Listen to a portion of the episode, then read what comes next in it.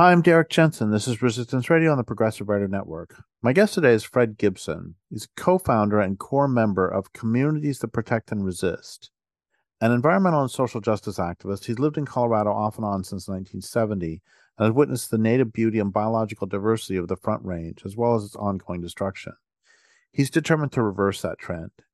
He's worked as an organizational psychologist and leadership scholar, coach, and practitioner for over 40 years. As a result, he's able to offer his experience to build effective leadership and organizational capacity eh, to groups that resist the destruction of the planet. His experiences in the military, business world, and academia provide perspectives on organizing and leading from which he can draw to round out his analysis and ground CPR initiatives. He's participated in resistance work in various forms, including the Castle Rock Prairie Dog campaign in Colorado, support efforts in Oak Flat, Arizona, Standing Rock, North Dakota, and the Great Basin, Nevada, and Manila Bay, among others. In addition to helping grow CPR as an organization, Fred teaches courses to activists and community leaders and writes the occasional blog post. He's ready to work with activists and community lead, community builders to make community happen. So, first off, thank you for your work in the world, and second, thank you for being on the program. Thanks, Derrick. I appreciate it. Um, before we start, I guess I do have a reflection, if you, if you don't mind. Uh, Great. You know, as I was reflecting on uh, getting ready for this interview, it occurred to me that uh, when I first came to Colorado, you were also on the Front Range, I believe, in 1970 and the early 70s. Um, and then uh, shortly after that, in the mid 70s, I was in Tucson, Arizona, where I was cohabiting in, the, in a very general sense uh, with uh, Abbey. And so it seems to me like uh, between you and Edward Abbey, the planet was trying to tell me something. Uh, and unfortunately, I didn't listen right away, but I'm trying to use the um, later stages of my life to make up for that and to do something in return for the planet. So here we are. Yeah, here we are. Um, yeah, I grew up in I I was in Colorado from 1964 to 1984, and there you go. Um, and it's frankly breaks my heart every time I go back. And one example is, and then we'll get to real discussion in a minute. Sure. But when I was a kid, every year we used to drive up to Loveland to mail a Valentine to my grandma. Um, you know, Loveland with the po- with the postmark. Yeah. And um, it was a tiny, tiny little town, and I was in Loveland. I don't know, ten years ago or something, and it's huge. It's it's just absolutely. I mean, basically, and I don't, I don't, I, I'm overstating here a bit, but you know, it's basically one big city from Fort Collins down to Pueblo. I'm, yeah, Pueblo or Colorado Springs at least. Yeah, absolutely. Yeah. You you'll also be surprised, perhaps not, to see all the dead uh, forests that are up on the mountains now that didn't exist like that uh, ten or twenty years ago. Yeah, it's.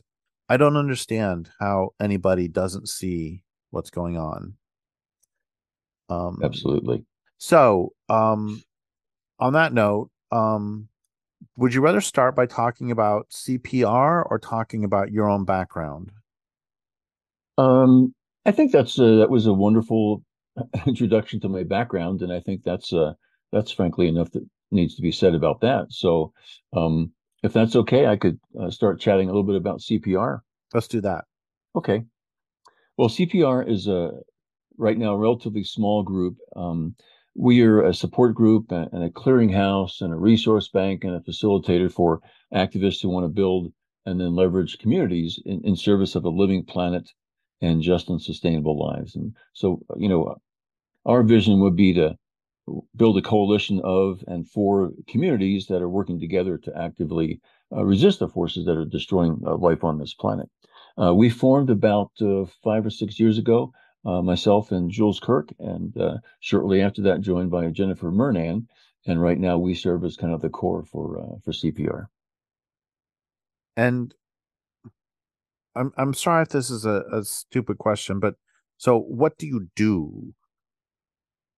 Well, that is a good question. I mean, you were talking about like being a clearinghouse and yeah.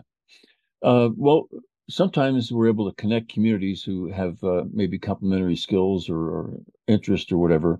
Um, what we what we do and what we're currently involved in mostly is uh, training, uh, leadership sorts of training. We started doing that uh, again about uh, five years ago, and uh, this actually is kind of a segue of sorts, Derrick.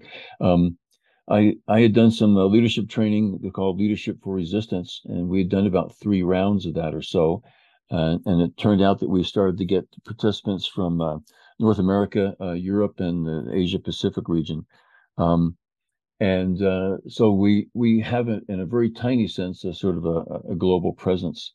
And uh, I had gotten feedback um, from some folks that the sessions that we had were, were kind of dense, and that uh, perhaps people like Boris Forkel and others said, you know, this kind of stuff that you're talking about would be would be maybe uh, well served in, in book form. Um, and at the same time, we had gotten some feedback. We were almost commissioned in a sense by um, Suresh Balraj and Salonika Nupeni um, to to do something a little different. And so we had done we had kind of translated the mainstream leadership stuff into uh, leadership for resistance, they were looking for something different. And they and they said to us essentially, "Look, we don't want this kind of stuff that's taught in business schools. We want something uh, different for." for our activists and community builders uh, here in the region. And so that's when I put together the course called Leading Communities of Resistance. Uh, and that is basically what has turned into uh, the book. And so that's kind of what we're talking about. The things that are in the book and the things that are in that training are the kinds of things that hopefully we'll we'll chat a little bit about today. Uh, and you know, I I discovered, uh, and I don't know if you've had the same experience, Derrick, but I kind of discovered in terms of writing the book that it's not here's all here's the stuff I know as much as here's the stuff that I've learned. And uh, so that that is one way I think that I like to present the book is boy I've learned an awful lot about um, leading communities in the process of doing this and here are some of the things I've learned in the book. So what does that mean um, a, a leadership training or let's focus on the word leadership for a moment. Um, okay.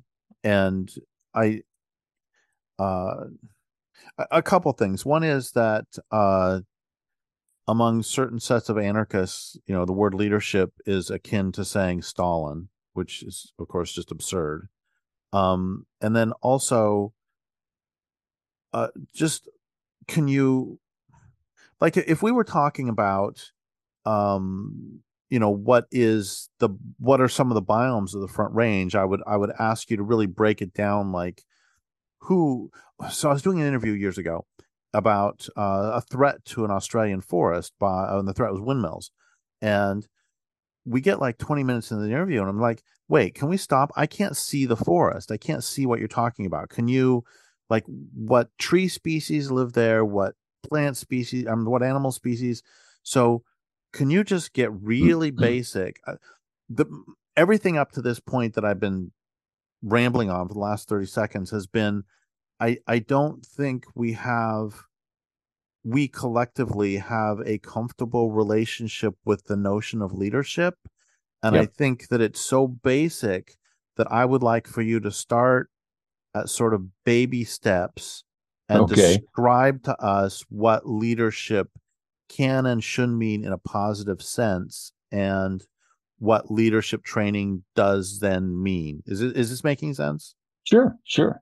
Um, and uh, yeah, absolutely. So let me let me start by saying this: that in, in the times that I've taught leadership, it, the way I've taught it has has really evolved. And so, to me, the way that you define leadership uh, serves as kind of a Rorschach test.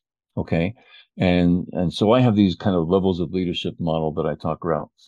I've published some somewhere else, but basically it's this: the way that you define leadership says a lot about you and the kinds of things that you value and the way that you view others uh, in your collective um, environment. So, you know, we, we could we could talk about Harry Truman, who says uh, leadership is getting other people to do what you want and like it. Well, that's horrible.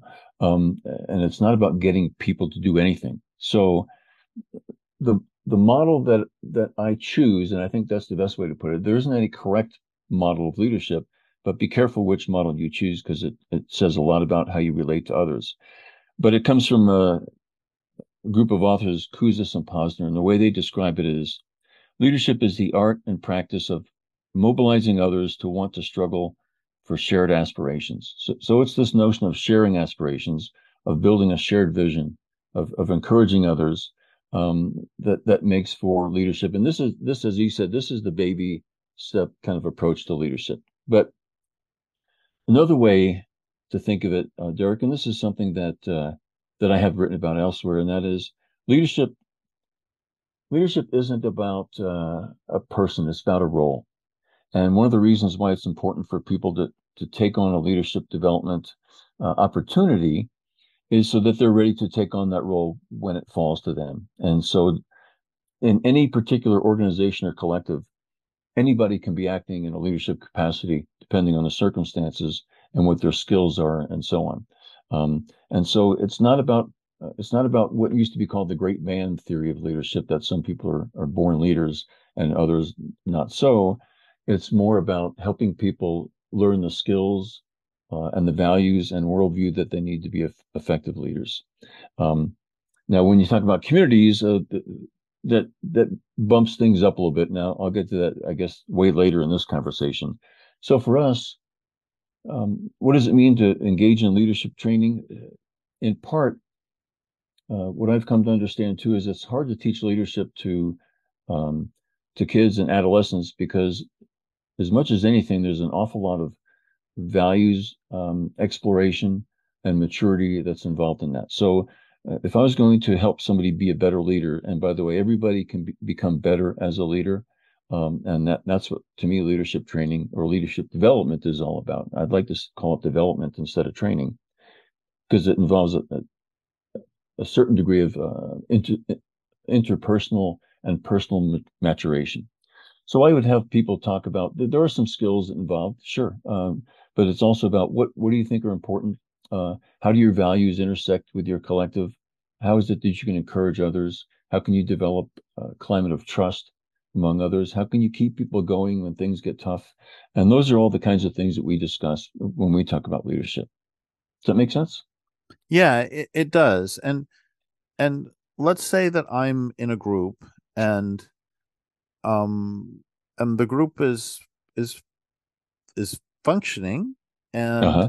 How do how do how would i know that the group needs some how would you know inside a group whether what would be your metrics for determining whether your group leadership is is working effectively or not how how mm-hmm how how would one know whether one needs this assistance? Because you know, it's like think about relationships, and you can have, oh God, I hate this because I'm going to quote Donald Rumsfeld, but it and everybody made fun of this line, but it was really good line. You know, there are the known knowns, the unknown knowns.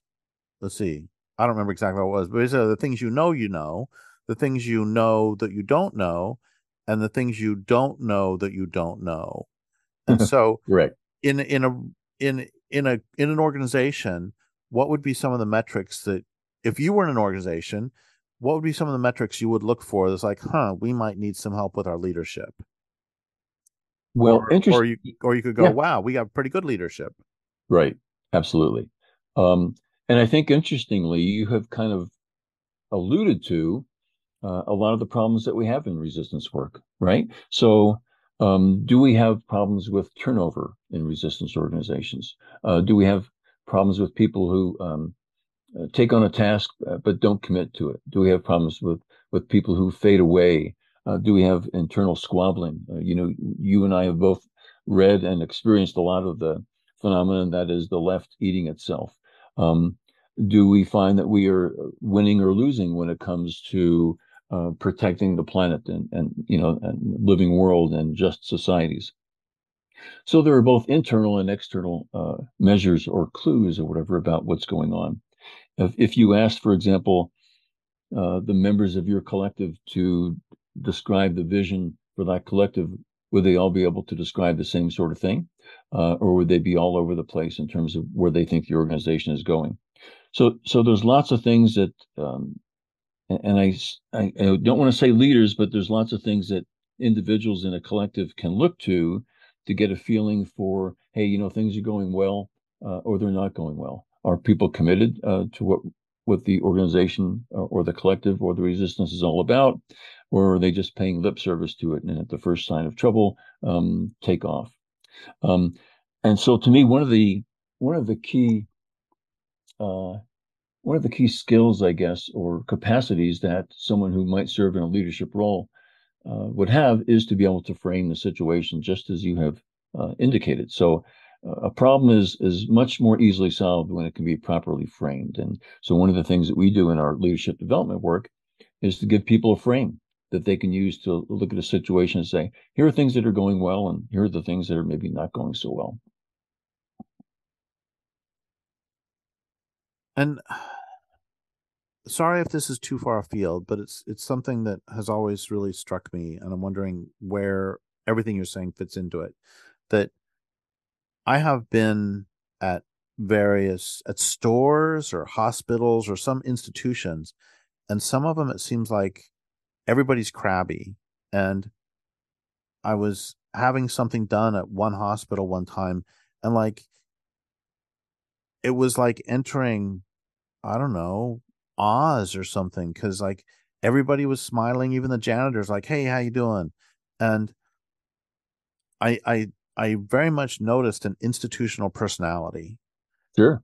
And then years ago, I was asked to be uh, to attend a board meeting of, of the company Patagonia, and um, everybody there seemed really nice and seemed effective.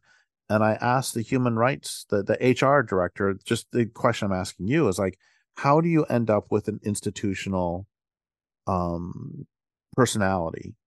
And he said that for them it was all about hiring.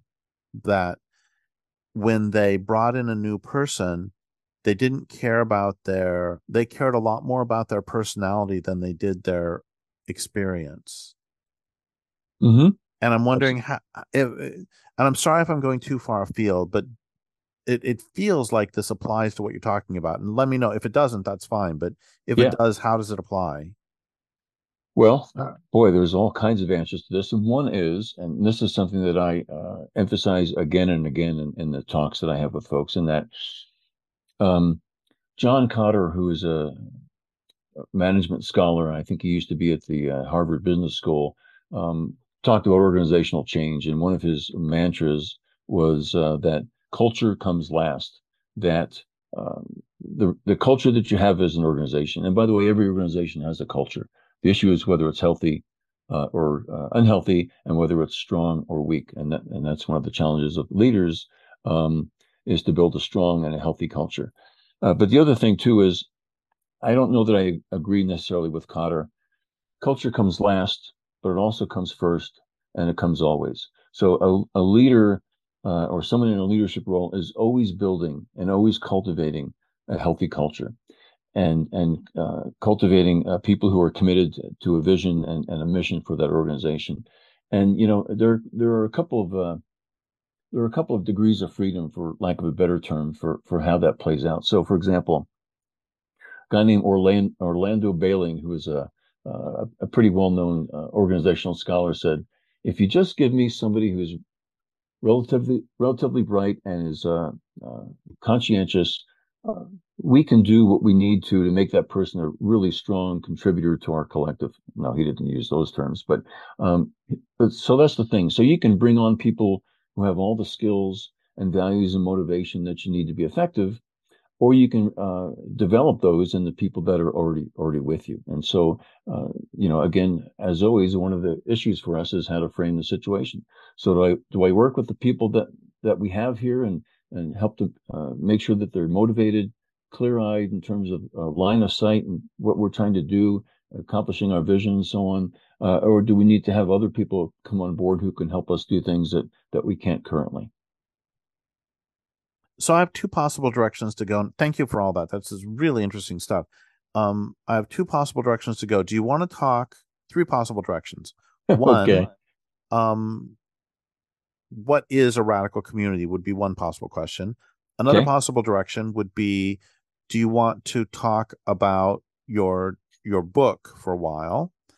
And the third possible direction is um, you mentioned the military earlier. And, you know, I've read, I'm very fascinated by military history.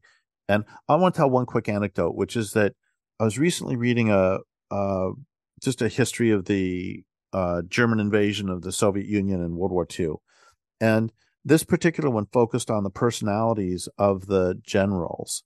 And I was kind of appalled and also laughing at the high school crap that was going on between the generals. Like they're trying to steal oil from each other. And it was not, you know, we have this sort of cliche of military efficiency or German efficiency or whatever cliches we want to throw out there.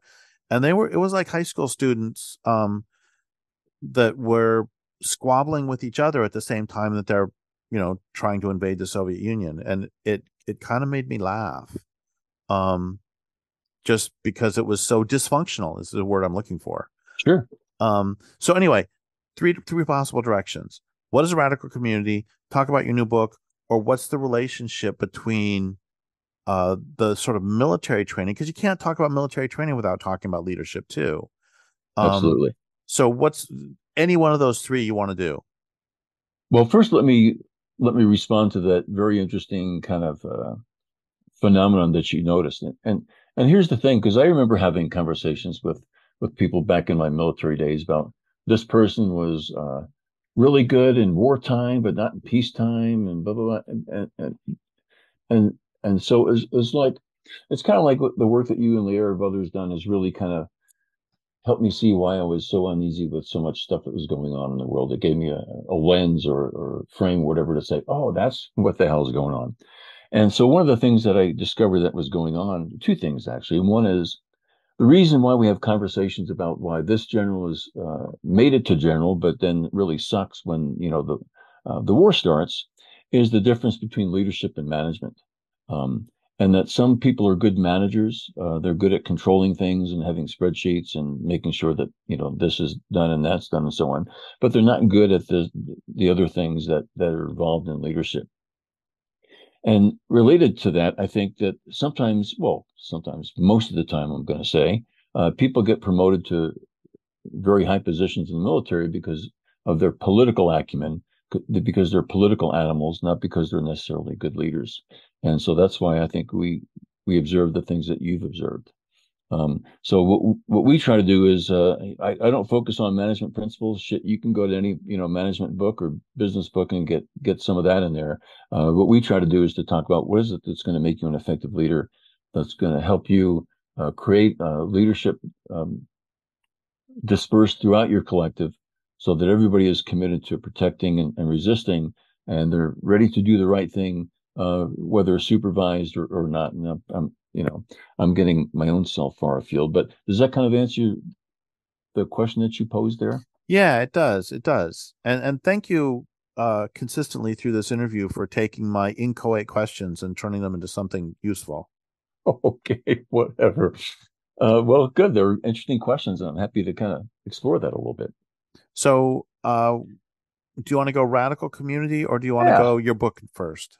No, let's let's do that because uh, these things that uh, that I'm talking about are are the things that, uh, in great measure, uh, make up the book. Uh, you know, talking about what a um, what a radical community is and how you build one and so on. That that's that's probably about a third of the the kinds of things that we talk about in the book. But uh, yeah, if you don't mind, let me just launch, launch into that. And and again, if you have questions, you know, let's chat a bit. Um, a little while ago, a couple months ago, we had a kind of a workshop up in northern Colorado and it was called uh, Celebrating Radical Community.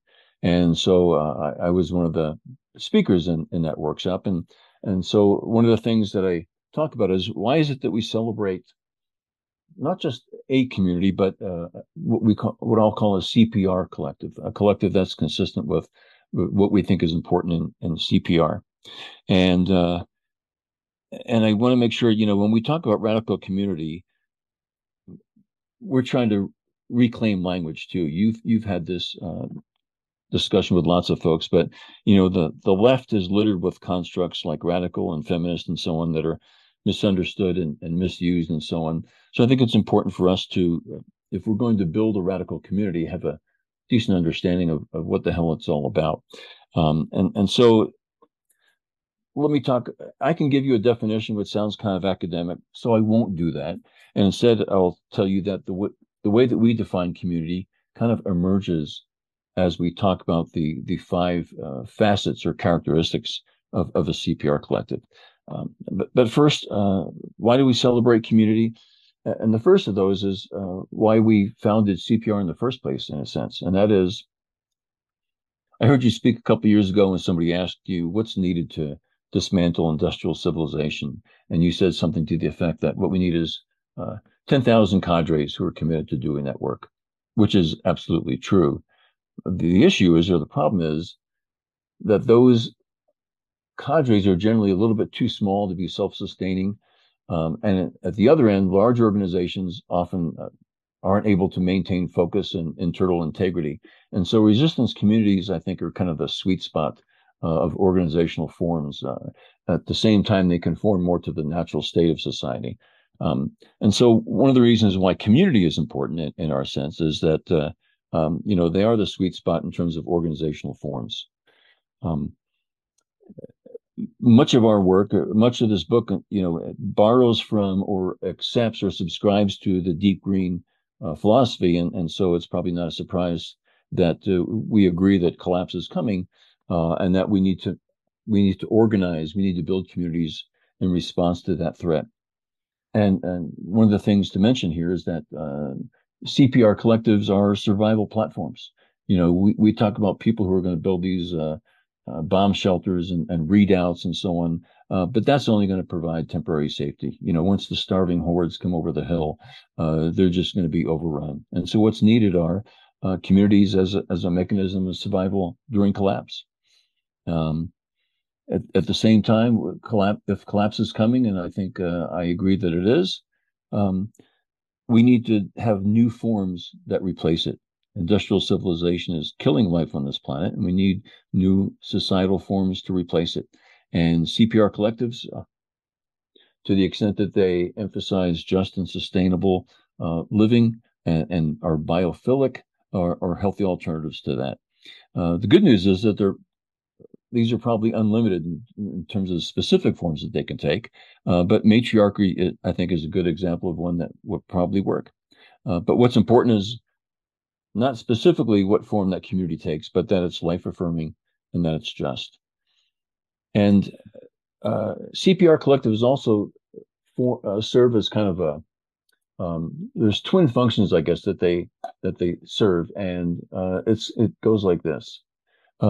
They're both resistance support and sustenance. So, uh, as you know, resistance movements are hard to instigate and really hard to maintain because activists fall away and they fall away because there's uh, familial duties or there's a lack of uh, funds uh, or other crises, health crises, and so on that they have to attend to.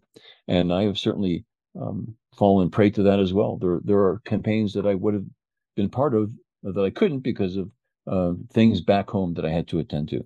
So um, CPR collectives can serve as, as a way to support people and, and keep um, activist warriors on the front line, so to speak. At the same time, that work, that activist work, is draining. It's stressful. It's isolating, uh, and it's fraught with with risk and, and, danger. And so, one of the things that communities can do, uh, in addition to keeping warriors on the front line, is to sustain them when they get back to serve as a support group and get people healed and healthy and ready to continue the fight for uh, for the living planet. And I guess in, in terms of why community and uh, CPR collectives are important is the blindingly obvious, and that is uh, those sorts of communities are the natural order. Um, and that's something that indigenous cultures know and have known for thousands of years that communities enrich and heal. And we've had people like uh, Michael Carter and Susan Hyatt, you know, write on, on the effects of industrial civilization like stress, illness, addiction, violence, and so on. Um, but communities offer something just the opposite of that intimacy, camaraderie, nurturance, support, and the structures that that we need to survive and, and keep moving along. So, so that's in a very general sense why um, uh, CPR collectives are celebrated, and the kind of premises that that that I talk about in the book, and and that we kind of uh, incorporate into our worldview. Uh, what I would like to transition to, if that works, is so okay. That's the question that begs asking. Then is so, what makes a community radical? Does that make sense? Shall we do that? Um, yes. um, I want to put an asterisk in. I want to come back to this notion of organizing before collapse. I want to make sure I'm saying it so so one of the two of us will remember it. Okay. Um, because and not just organizing before collapse, but organizing before, but the importance of pre-organizing. But I've I've wasted enough time with that. So let's come back to that later. So yes, please go to radical. Okay.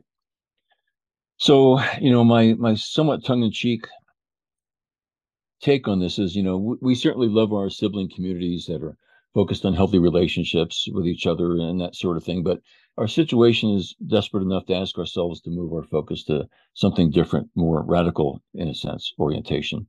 And uh, I used to say that CPR collectives aren't your grandparents' communities. Uh, they're different. And in fact, it's more accurate to say that they are more like your grandparents' communities than your parents' communities, because uh, your parents or your grandparents probably did experience, or at least aware of, communities that were a little bit um, different than the ones that are out there today. And I'll, I'll tell you why in just a second.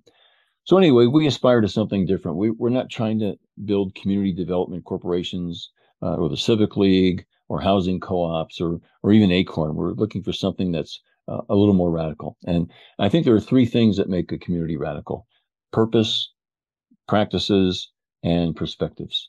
Um, and the first is the purpose, and that is radical communities are oppositional. Um, you know, the CPR collectives that we're talking about aren't content to just rise from the ashes of the oppressive institutions. Uh, they are there and we are there to actively oppose them in, in all their forms. And, and one of the things that I think keeps people from doing this work that is unfortunate is uh, they don't have a sense that these sorts of radical communities are a lot more numerous than they might imagine. And, and in the book, I talk about things like uh, Zapatistas and the Black Panthers and the Rojava group and so on. So one of the things that's important for people to understand is that you know we're not alone when it comes to that. Um, so again, it's not new, and, and, people would be well served to look at a little bit of the history of those oppositional communities from the from the earlier uh, 20th century. Uh, community was both a, a, site of resistance and an alternative to the you know kind of the Dickensian uh, industrial civilization that that was had been arisen. So uh, one of the things that makes a community radical is, is uh, purpose. The other one is practices. Um, communities uh, need to attend to both internal and external process. And so the the um, the purpose of, of resistance and opposition is kind of an external orientation, but they need to attend to internal processes too. And and one of the ways they do that is to reject patriarchy as a root cause of much of the problem in the world today. And so to practice a, at least a more uh, apatriarchal approach uh, and perhaps a more matriarchal approach. Another way that um, communities are radical is the set of features of the collectives, and I have five of those that uh, hopefully we'll get to in, in a little bit. Um, and the other thing to think about too is, as I talk about the components of a, a CPR community, to think of it as aspirational. The you know, community builders and elders uh, and activists should try to build as much of these features into their communities as possible. Um, will they get there uh, completely? Perhaps we hope so, but if not, that doesn't mean you shouldn't engage in, in the effort. That um, you know you're going to be better than you were before. The closer you can get to this aspirational ideal uh, that that I talk about in the book. So the third P in terms of what makes a community um, radical is that they adopt, uh, in some measure, indigenous perspectives.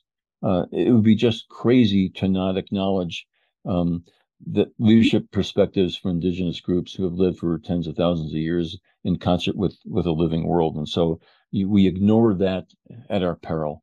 And uh, and one of the things that's kind of a theme in in, in this uh, book, Derrick, is um, you you might you hopefully will find yourself as you pursue community building uh, with the rest of your collective that you're not just becoming a, better leader, but that you're becoming an elder. And uh, so, toward the end of the book, I talk about what does it mean then to be a community leader? What does it mean to be an elder? And what are the what are the two or three uh, themes uh, or things to look out for uh, that make for a, an effective leader in that sort of role?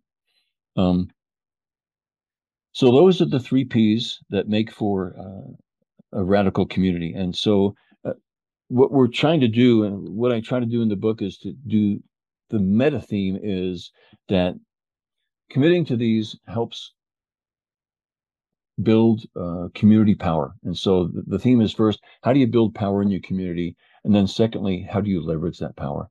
And so interspersed in, in the book, there are three different uh, sections where we talk about what are the strategic, uh, what are the strategy concepts and so on that you need to in, incorporate along the way as you're building a community and then getting ready to leverage power, leverage its power in a strategic sense.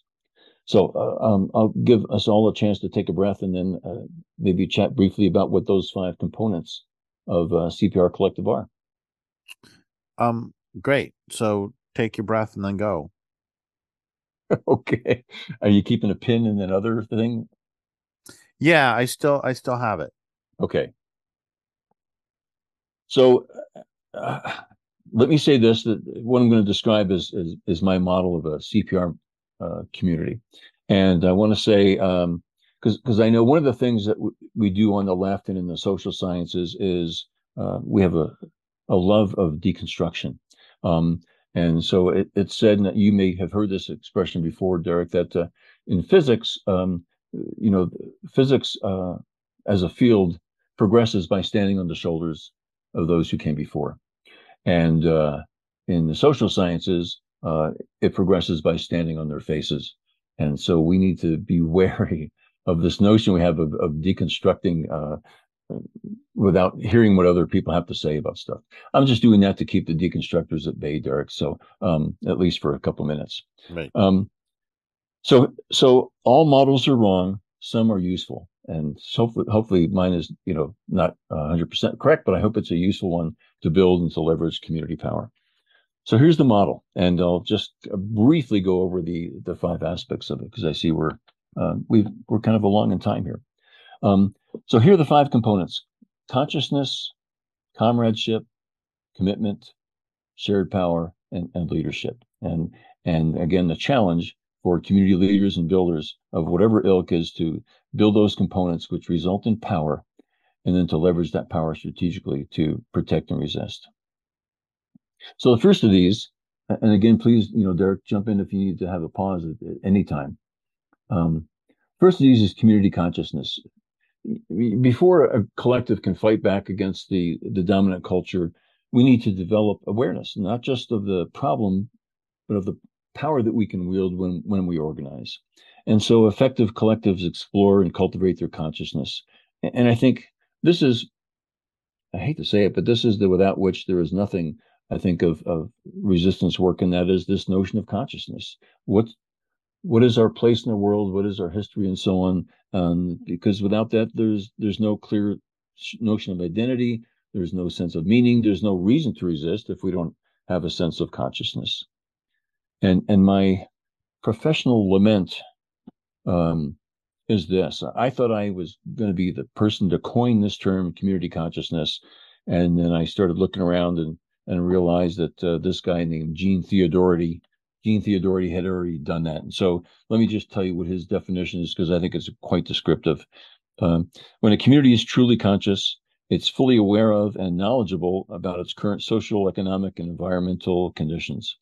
Uh, moreover, the community understands the history of its people, economy, and environment, and it has a well defined vision for the future. That, that sounds really, really good, really effective. And so the challenge then is for to help communities achieve awareness of those forces and how they shape uh, the world that they're in right now. And and without getting into the details, let me just say, as with with all of these components, there are multiple perspectives uh, involved in each of those. So, for example, when we talk about consciousness, uh, consciousness in some sense is bound up in their sense of identity. Um, members in in the collective should understand uh, where they where they are, but also what they stand for. What are the core values of this community? Um, how does it um, how does it help us define what our vision is for the future and how we're going to get there? Um, it's not just about proximity, um, but it's also about a common identity. What what is this group all about? What makes us this group? Um, and so, coming to grips with the core values of a collective and doing that values exploration is is, is a part of what makes a community leader effective. Um, what is unique about this community. A conscious community isn't necessarily unique, but it does present a, a sense of uniqueness. And so this is one of the one of the ways or one of the times in which uh, one of the most valuable things that leaders can do crops up, and that is the power of celebrations. Um, effective communities uh, celebrate and gather, but just like with the old kids um, periodical, it's fun with a purpose. So, so when communities get together and they celebrate, this is the opportunity for them to talk about their collective history, uh, with their collective roles, with their short, short uh, shared values, with their idiosyncratic vision, and so on. So, um, cultivating that sense of worth, that sense of identity and uniqueness, and so on is, is important in terms of consciousness. And then finally, let's not forget that consciousness and, and intent are bound up in each other. So one of the things that makes the community conscious is that they are aware and acceptance of their radical intent. So that's consciousness. And I think another really fundamental building block is, is comradeship. Um, and this is, I guess, where the military stuff comes in again, particularly, and that is soldiers in a war uh, they don't fight for a cause they fight for the person next to them right? And and so uh, when we're talking about comradeship community builders need to create the conditions under which uh, comrades care enough for each other to struggle with them uh, to want them to grow and succeed and to fight for them as much as we do for the planet. And so to me that's that is this notion of social cohesion which is just as important as consciousness i think. You know that that you know, I've heard the thing before about uh about not fighting for a cause or not fighting for the country, but you know, fighting for the members of your platoon or something. Yeah.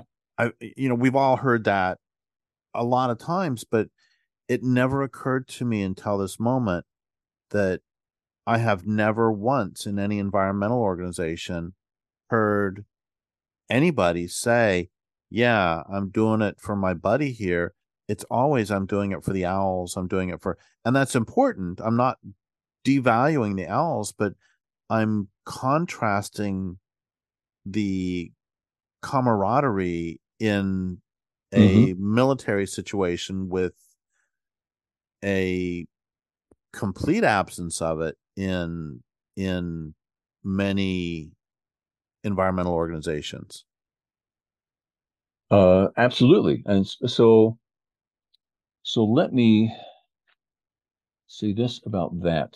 Um,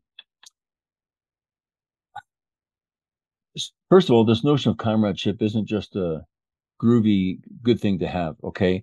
Um, it's important because it creates social capacity, and that's the ability of members to get stuff done because they work well together, because they do have this kind of interpersonal uh, bond with each other.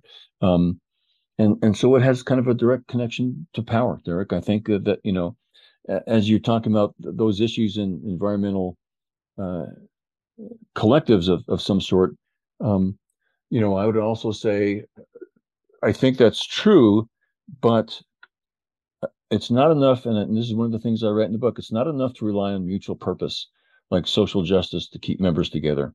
Uh, we've seen too many examples of the left eating itself uh, and falling away because of, there are some minor disagreements uh, with others. And so uh, it's kind of a necessary but insufficient condition. Okay.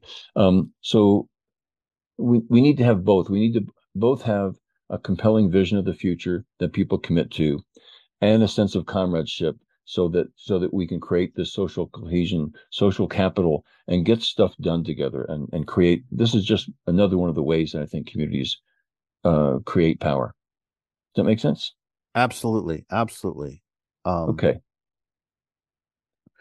So I interrupted you. Did you want to go on with where you were? Uh, uh, well, if you have something else to well, we have we have probably five or six or seven minutes left, and there are there are two topics I still want to cover. Okay. Um, one of them is that asterisk that um the one way I've said this in term uh, in terms of of collapse is that you know the time for you know men's violence against women goes up when society when patriarchal societies collapse. And something I've said at many talks is the time for women to learn self defense is not when somebody is breaking down your door. The time to learn self defense is is beforehand.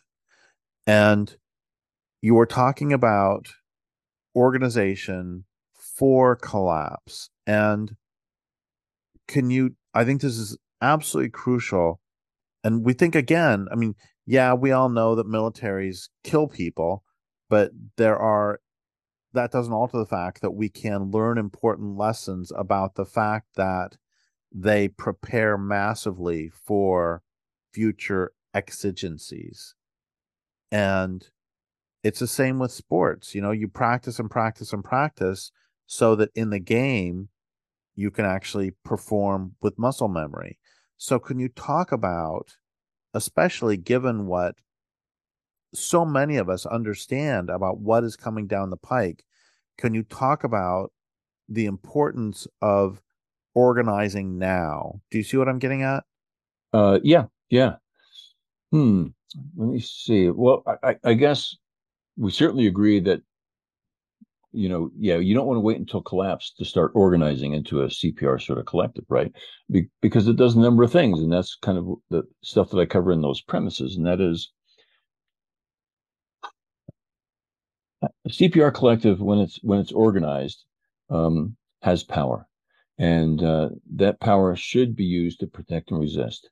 And so we don't we don't just talk about this in terms of it, power to protect yourself during collapse uh, you know, time is short, but we also want to use that power to help dismantle uh, industrial civilization and save what's left of, of the living world. So one of the things why it's important to to do that is to um, actually protect and resist, and not just respond, to not just be reactive, but to be proactive in, in creating uh, communities that can do the important work of of being uh, resistance activists. And then secondly, um, you know what we, what we don't want is to, is to just have um, organizing forms rise from the ashes just uh, willy-nilly on a random basis but if we can create communities that are just and sustainable and apatriarchal they can serve as examples to others in terms of good ways to organize and good forms of societies that we can use to uh, populate the planet after collapse.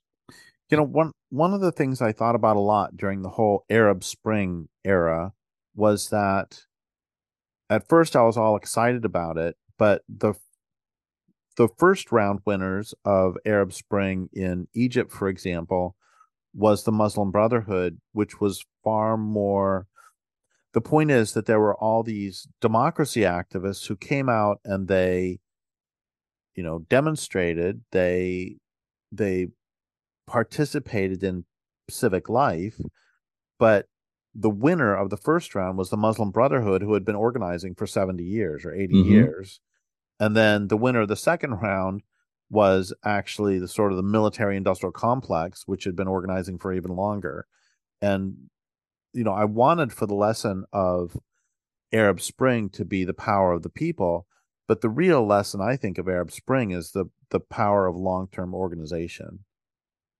Absolutely. Yeah. And so it's like, you know, that cliche is when's the best time to plant a tree, right? It's 20 years ago. Um, and the next best time is now. So, you know, uh, for, for those um, who agree with kind of, you know, my analysis, that is, those those cadres are critically important in doing the actual on the ground work of resistance. Um, but we need something more than just that. And what we need is the, these uh, these CPR collectives who uh, cultivate power and understand how to leverage it uh, in service of, of, a living planet. And you know, we need to get started on that uh, right away. And we do have some folks who have been in, in uh, you know, part of our sessions who are doing that process right now. What we're trying to do is to uh, diffuse that, um, you know, far afield. And we have some folks that we are working with who are doing some of this sort of organizing right now. So we have very little time left in more ways than one.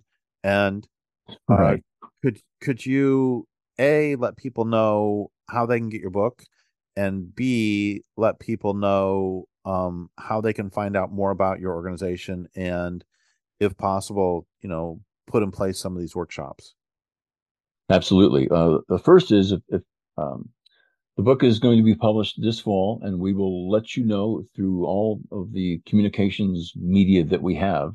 And uh, if you want to contact us and learn more about the stuff that we've been talking about, um, it's uh, lowercase ctpr at Proton Mail. Or secondly, uh, look at our uh, Facebook page, Communities That Protect and Resist. Uh, and we're also looking for people to help out with us. We have a huge amount of things that we need to do that we can't because we don't have the capabilities right now. So let us know if you can uh, spare some time uh, to help us out. And, and uh, yeah, please. One last thing, which is you mentioned a Facebook page, but you also have the other website, which is ctpr.home.blog. Correct. Um, and we check on that occasionally, but we check on the Proton Mail account and we check on the Facebook page more often. So if you know if there's a time uh, sensitive nature to it, um, please do that. But those are three ways absolutely that you can contact us. And, and then uh, I guess if you'll indulge me, uh, Derrick, one one final thing, one takeaway, I guess, of all of this. Um, is that community building and community leadership needs to be uh, demystified and uh, it's not rocket surgery, as the expression goes. Um, there's a model that that we have here uh, in the book that helps. Uh, it's a behavioral model for every one of these components that, that, that I talk about and, and didn't even in our conversation. There's there are several things that people can do to build that facet into their collective. Um, it takes a little bit of commitment, um, but we have a model that's out there, and we have people in CPR who are willing to work with you to uh, help in your development and help your collectives. Well, thank you so much for all that. And I would like to thank, and thank you for being on the program. And I would like to thank listeners for listening. Uh, this is Derrick Jensen for Resistance Radio. My guest today has been Fred Gibson. And this is Derrick Jensen for Resistance Radio on the Progressive Radio Network.